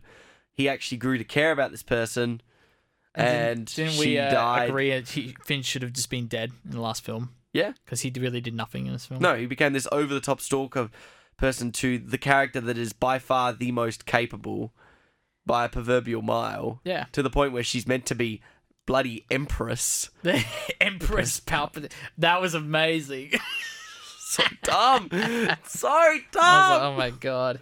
But um, I don't no, think I am a he- Star Wars fan lit- anymore. He literally, he literally is. There's the whole running thread where he's trying to confess to Razum clearly that he like loves or whatever. Yeah. Never brought up, and- or never resolved rather. Yeah. Because we have this awkward scene when after Kyle, uh, Kylo and Rey defeat the Emperor, Yeah. or rather she defeats him single handedly. Yeah. Because she has two lightsabers now. Mm. I don't really get that. Um, but then he comes back. They heal each other. You made a funny joke that they were just going to keep healing each other and dying, and they healing making each out, other. yeah. out. Yeah. But instead, yeah, they kiss. They kiss, and it, we had the one kid in our theater who just know. went ill. but it was loud enough so everyone heard it, And and, then it we just, started I lost losing my it. shit laughing at it so because funny. You, me, and Geordie, we all lost it. I think there was a few people that li- like. Oh, there was a few. There was, Yeah. I could tell there were other people around, but that was so funny. Just because I thought it was like a young, like a teenage girl who said it, Yeah. and then later I was like, oh, it's probably a kid. But that's still that makes it even funnier. That's how I felt in the scene, actually. So Yeah, when a kid was, I literally would have said ill loud too. Yeah, that's Like, the thing. Like I'm thinking, like a, a normal adult would even say ill to that because that's It's something that's so fan, that's so like oh look I'm on Reddit and people want much like people want Hermione and Snape to have sex in Harry Potter. Those bloody weirdos. I actually was said the same a problem like opposed to it because I feel like that's what Rian was setting up a little bit. It- but he was, a setting it up with sure. he was setting it up as Ben Solo and random girl that's force sensitive, not Palpatine and Skywalker. Because then it gets like weirdly like it's not family, but Oh, it's practically I just like realized that. it's yeah. kind of like creepy family. Like it's enough to be a little bit creepy because of how intertwined the Skywalkers and That's. the I just realized that. that's gross. A Skywalker and a Palpatine just made out, and then the Skywalker died yeah in less than a beat later, yeah. So and it's like disappears. Yeah. Like if it was, it wouldn't have been so Ah, much wow. ill if it was That's like ill, if yeah. it was Rey, the unknown origin girl, and then Kylo, but because it was Rey Palpatine and Yeah, Ben and- Solo. yeah, exactly. Nom nom nom. oh, don't do that sound ever again. Um, oh, mismarriage story. yeah, he, he, buddy, he kisses more people in Sky in Star Wars than he does in Marriage Story. yeah. Oh man, um, he's such a good actor too. You know, like Sarah. That's what that- Sarah said after I Yeah. watched the film and I hated it. I was like, Oh, she's like, she's it? like, oh, poor Adam Driver, and I'm like, bruh, he's gonna get nominated for an Oscar. like right, he's fine. yeah, yeah, yeah. Um, I thought you're right. Those two, I thought every single new character and every single reintroduced character was completely useless. I thought Oh, yeah. Finn was useless. He might as well have just died at the end of the Last Jedi. Yep. And then just not been in this film because Yeah. he clearly had no purpose whatsoever. Um, I thought Lando being in this film, there was no point to Lando being. Yeah. What's what's the point? He needed to be in all three. If he was gonna yeah, be, yeah. if he was gonna be somewhere, he needed to be in all three. all the new characters, like the girl that um, Poe runs into on that planet, who tries to entice him to leave, and it's like Poe is literally always been with the resistance. Five minutes ago, she was trying to kill him. Yeah, exactly. And then now all of a sudden he's like tempted to leave. With it. It's like what? Yeah. So that was like I don't care about any of these characters. The new girl that we thought was Lando's daughter, but no, is just another tron- sto- hmm. stormtrooper runaway. But they also did nothing that. She's oh, that's just a fact about this character, but there is no character.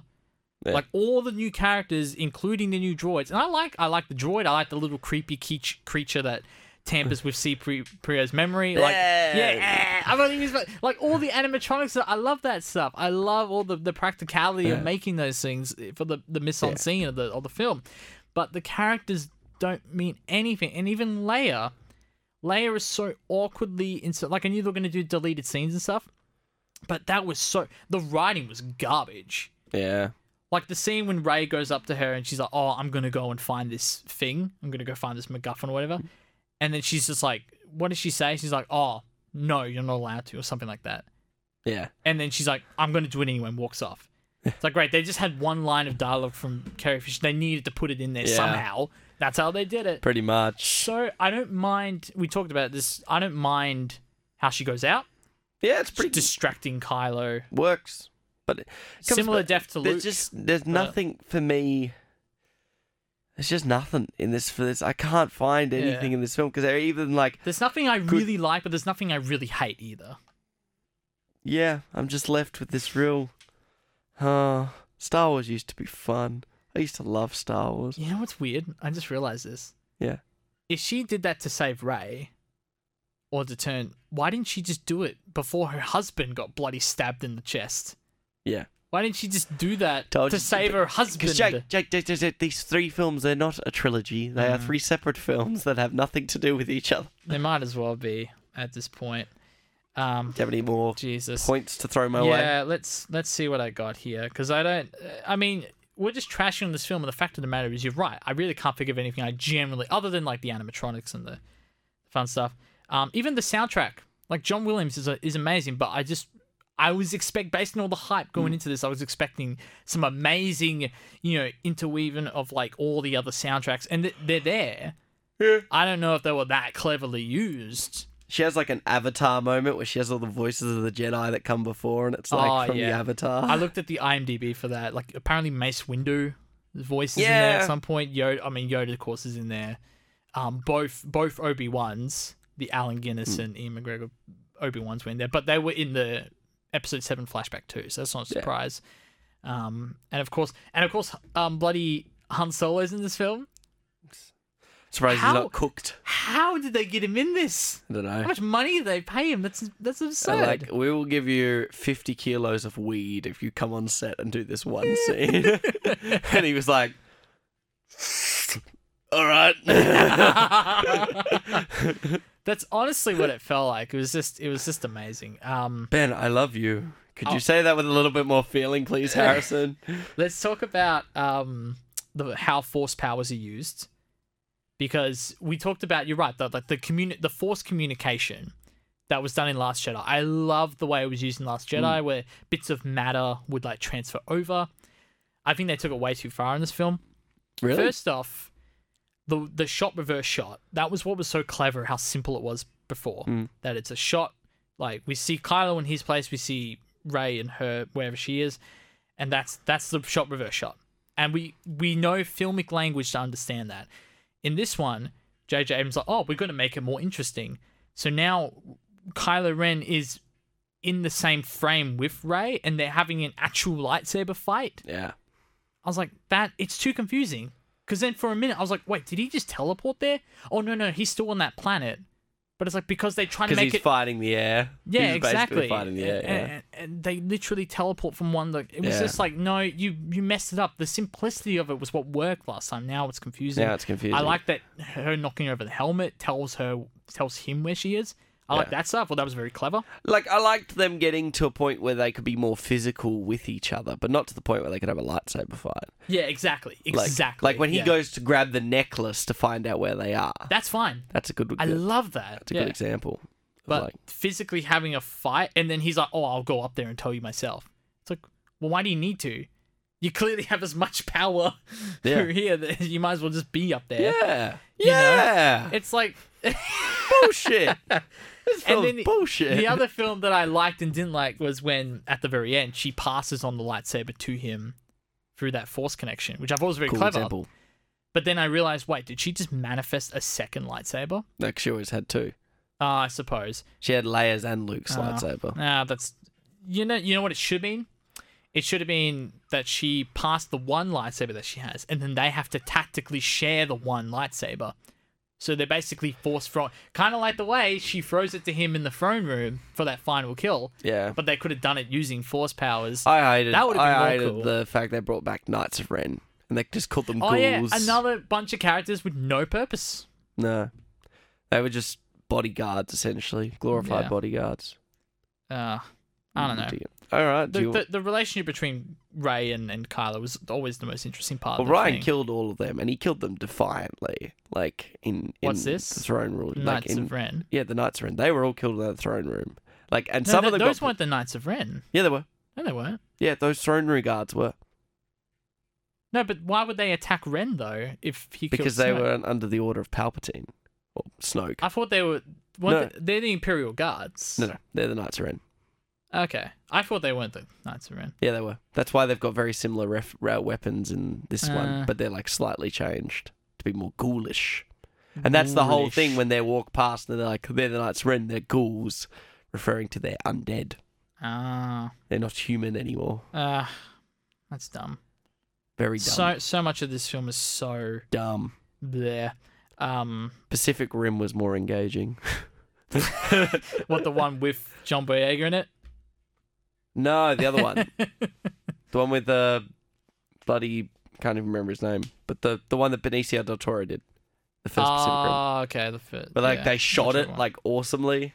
So good. So good. This film wasn't didn't look as nice either. This film looked flat half the time. There were two shots in particular. I want to see if you noticed this. Mm. There's a real tight frame on C3PO when he goes over to say goodbye to R2, which is a point of the scene now Yeah. because he never had to say goodbye to him. Goodbye. But yeah, I got to say bye my to my friends. friends. um, God, that's so pointless since he just gets his memory back anyway. What was the point of him? Whatever. Um, that was a. You remember that how tight that angle was? It was like Mm. it was kind of just Yeah. above his head looking down, but it was so tight. And then there's another one of of the Emperor in. I just knocked the mic. The Emperor in like his hologram form. Hmm. Very tight, weird. Cl- it was just weird shots. Yeah, there's some weird shots. Yeah, felt like a real hodgepodge mess. I- time. I don't know, man. Th- those were just super weird. Do you want to move into highlight scenes? Um, basically, yeah. I want to because I didn't want to forget. I can't remember Okay. if we were on recording or not when I said, but basically, the the LGBT kiss at the end. no, so you got to talk about this. Right. So I was watching a few reviews and someone mentioned something. I was like, "Holy crap, that's what happened." So, because I actually heard going into the film there was an LGBT kiss in the film, and I thought it was going to be bloody Poe and Finn. I thought their bickering of like, "Oh, what, what, what do you need to tell her, huh? What's so important?" Like, I thought that was all going to lead to a big, "No, but I love you, I love you" kiss moment. But instead, it's two random girl characters They're like never C, met. Think one of them has like a couple of lines. Oh, really? Yeah. Just ran. Okay, well, like a random They're- thing. Like I didn't know who they were. One of them I didn't know. The other one, she was like Leia's right hand woman. Ah, okay. that, like on the crew. Well, the reason that it's such a weird sort of it just cuts to them in their own frame, like they could have done it on any day that shot, um, is because and someone pointed this out. This is absolutely true. They could keep that shot in there for like the North American, Australian markets, but when they put the film over to Asian markets, they can easily take that one shot out Mm. of the montage. And I was like, holy shit, that's exactly what they're gonna do. Oh my god! So, yeah, Hope you're happy. El- Disney Alright, did we- it good. we talk, we've talked about this film My plenty. God. Let's get in the highlight scenes. Um, what was your highlight scene, Zeke, if any? Maybe actually that sequence when she actually beats the Emperor, I guess, and the voices of the Jedi are telling her to get up. That's pretty alright. Yeah, it's. See how indifferent we are right now. That that scene, because every other scene that's kind of like cool has something equally as what? Like the big one is like when like they arrive to that planet, so she's gonna get the triangle thing to locate where the Emperor is. Yeah. it's called like a Sith Pathfinder. I thought it was And- called a MacGuffin. MacGuffin. It's a MacGuffin, MacGuffin, yeah, it is. And she goes, it's on that ship, and the waves are like fifty oh foot waves. Oh my god! Yeah, how did we forget and this? she go, and they go, and then our new introducing character is like, yeah, it's cool, we're cool with you, but you can't travel there right now because the waves are too crazy. Because that would be crazy. Yeah. But Rey goes, fuck that. I'm going there. I need to get there. I need to get there fast. And it's like we sort of believe it, but we see her noticeably having a struggling time to get there. But because she's a Jedi, we give her the benefit of the doubt. You know, Sure. she's probably got some dexterity and some sweet moves and stuff like that. But then basically, the Finn. Finn has a weird fallout with Poe because Poe's like, "Bro, we've got to wait," and he goes, "No, I'm not going to wait. You don't understand." And then, then he goes like, Oh, you, what I'm was not- that? You don't I'm- understand. See what I mean? That's why I thought they were going to lead into that, like a dumb but whatever kiss. and but it was all like, then it turns to Poe, like Poe going like, "What are you doing? You're an idiot. Like they said we can't go." And he's like, you "You're not Leia," and he's like. You're goddamn right you're not Leia. And it's like, well, he doesn't have to be Leia. He could be another Yeah, dude. I don't know what that. The dialogue is not good. Yeah. The script is really bad. Yeah. And like, but then it leads to like, she's like, there's an, like, the chick that literally said, the water's too high, we have to wait till morning, then goes, oh, there's another skimmer. And then they get there. No the trouble middle- whatsoever. No trouble whatsoever. And it's like, then why did five minutes ago you say that we couldn't we have to there? wait till morning. But then half the characters with no effort or well, no effort with no problem whatsoever get over there, Yeah. and now she's fighting Kylo, and he has to be like Rey. And it's like, she- leads he just oh my, gets the He should have just died in episode eight. Yeah. It would have been a better character. Because they didn't know what to do with any of the characters because none of it was planned out. Ah, no, it was planned That out. my highlight scene would probably be the cool bit with all the montage and the voices, and I was like, oh, this is an Avatar moment. It felt like an Avatar moment. My highlight scene. I'll I'll grab the toy. Sorry, sorry, buddy. Thank you, thank you. I got to talk about my highlight scene holding this thing. Um, this was here all day. re- this was really hard. Yeah. this was really hard. And I had to think of a scene that I liked more than just it exists. You know what I lean towards, and I'm not even happy with this decision, is the scene when they all fall through the tunnel, and it's like the whole clan's together. You got you know Rey, Poe, Finn, Yeah. um, wait, C-3PO, yeah, Rey, Poe, Chewbacca. Finn, yep, exactly, Chewbacca, C-3PO, and it's like, okay, the whole gang's here, that's cool, and then C-3PO, I actually thought the humor was probably the best across the three here. It was, it was very subtle. Yeah, C3PO was really funny in the yeah, he part. was so funny in this film. He's like, oh, not that anybody asked, I'm fine too. Like that was funny. I was like, that's funny. That makes sense. So, I thought this was probably the the best humor in any of the films because there was so little of it, and Yeah, it didn't go over the top. Yeah, there weren't exactly. like prank calls to the general of the Yeah, Imperial exactly. fleet or Probably the only like cringy one was like, oh, they fly now, and it wasn't even that bad. yeah. Like in the context of the film, they just kind of it was, eh, they said that whatever. Yeah, this was a hard one to pick. Maybe, but then again, I don't even like this. The the CGI young Luke and Leia training. Because if you go on Reddit forums, everyone's like, "Oh, but Leia's not a Skywalker." So it's like, "Oh, we have to show them training." Do you remember that? I mean, It cuts back to like them Yeah. young, or when she gives, or when he, when, no, because she Luke fears that her the- son's going to die or something like that. It was some weird convoluted reason why she stopped training too. I'd have to. I'm not going to rewatch this film though to check it, but it Yeah, was I'm something not to do to go with back to the cinema and watch this.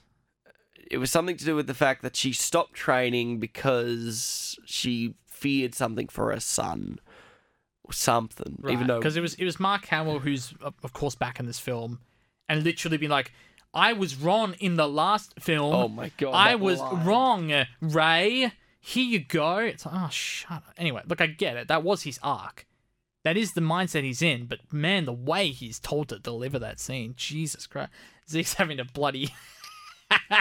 It's just so dumb. It's like, Oh, what man. a waste of six hours this is. I think I might be more compelled to watch the Hobbit trilogy than this. I like parts of the Hobbit trilogy. At least that Fernie someone doesn't ruin the other two. No, it doesn't. It doesn't. it's Ah, just boring, the last film. Jeez, yeah, no. Um, at least Mark Hamill gets something to.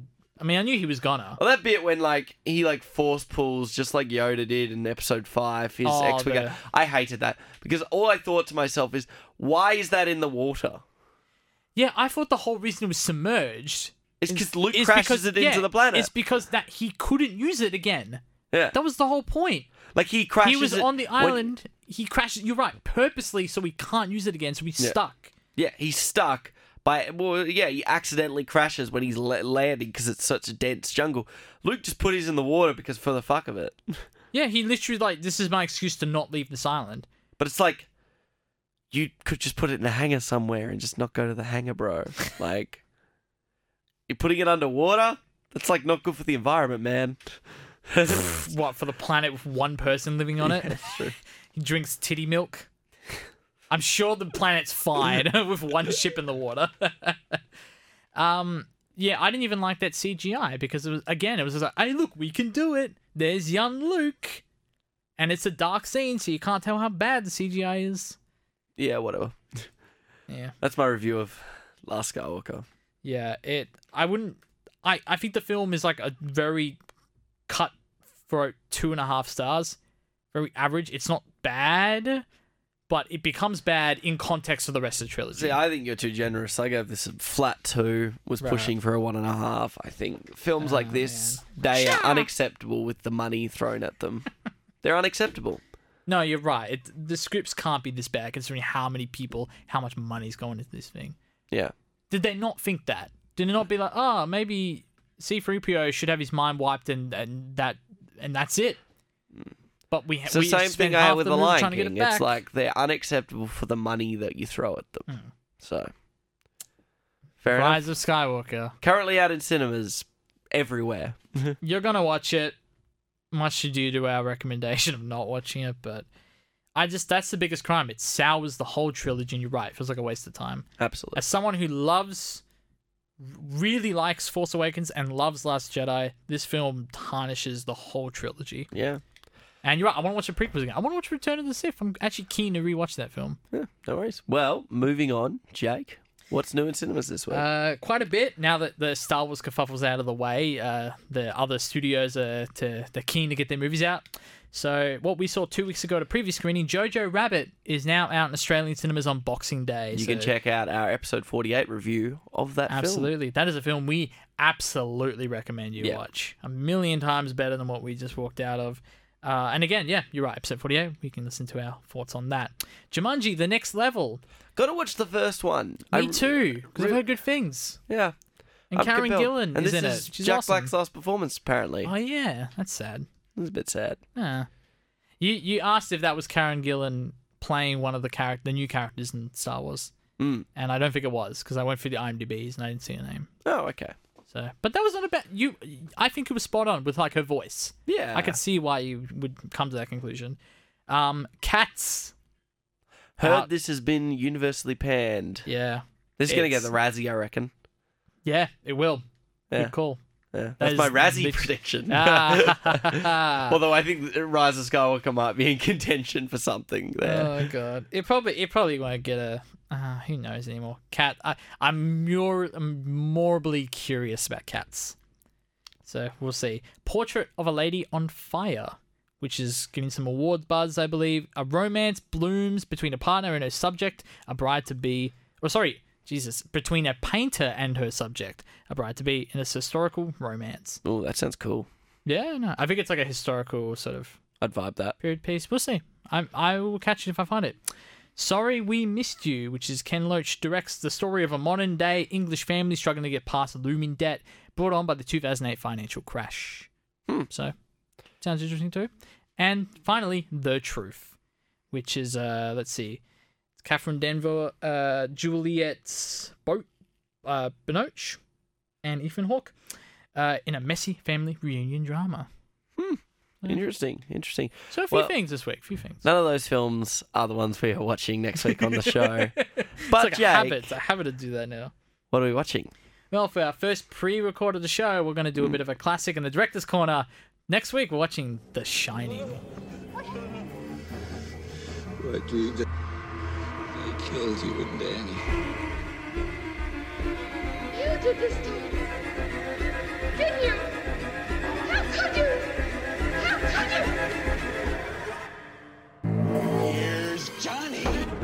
Jack and his family move into an isolated hotel with a violent past. Mm, living in isolation, Jack begins to lose his sanity, which affects his family members. This film was directed by Stanley Kubrick and is our 10th director's corner. Whoa, that's cool. That's pretty awesome. That is cool. No, I'm But, very keen to see this film. Yeah, so um, as we established earlier in the show, uh, the next six episodes from 50 to 55 are pre-recorded. We've already done them, Yes. so this is uh, let's sh- let's shake hands, Zeke. Yes. That is, uh, we have recorded 55 episodes this year of the show. It has been a great 55 weeks with you, Jake. It has I, been an uh, experience that has both been enriching, entertaining, and most of all, fun. Absolutely, I'm glad I get to spend every week with you. Yes. well, you've got uh, six weeks away from me now. Yeah, I know. I'm, I was just saying, I can't wait to not talk to anyone for six weeks. Literally, who else am I going to talk to? I can write my scripts in peace. Oh, jeez. Oh, you so you can ride in peace in isolation. Ah, oh, now you, jeez, now you freaked me out. To be honest. Especially given the pre-recorded intro that we've got Uh, Oh, teased next. oh man, yeah. If you if you are able to, uh, just listen to the first thirty seconds of the next episode to understand uh, what's happened to our writing stuff. Yeah. Jesus Christ. Oh well, I can't wait to um. Good luck on your trip, sir. Thank you. Have Thank a fun you. time. Beautiful Canada and I'm very New much York and looking forward. everything? Yeah, yeah. I'm looking Absolutely, forward to taking the camera and having a bit of fun with it. oh, Got a few man. ideas in mind. so Nice, nice. Yeah, I you take that damn camera. I want to see what you get up there. no worries. Well, exciting. to our audience, thank you for joining us, and thank you for being here for, For the Cinema Side year. Show. Yeah, it was a wonderful year. We love every bit of support we get. The next couple of weeks, we have some cool things in store, Hmm. some reflective stuff, and some awards to give out ourselves. Oh man, I can't wait for people to hear that. Yeah, no worries. but thank you for joining us for the Cinema Sideshow podcast. I was Zeke, And I was Jake. and we'll catch you next week with The Shining.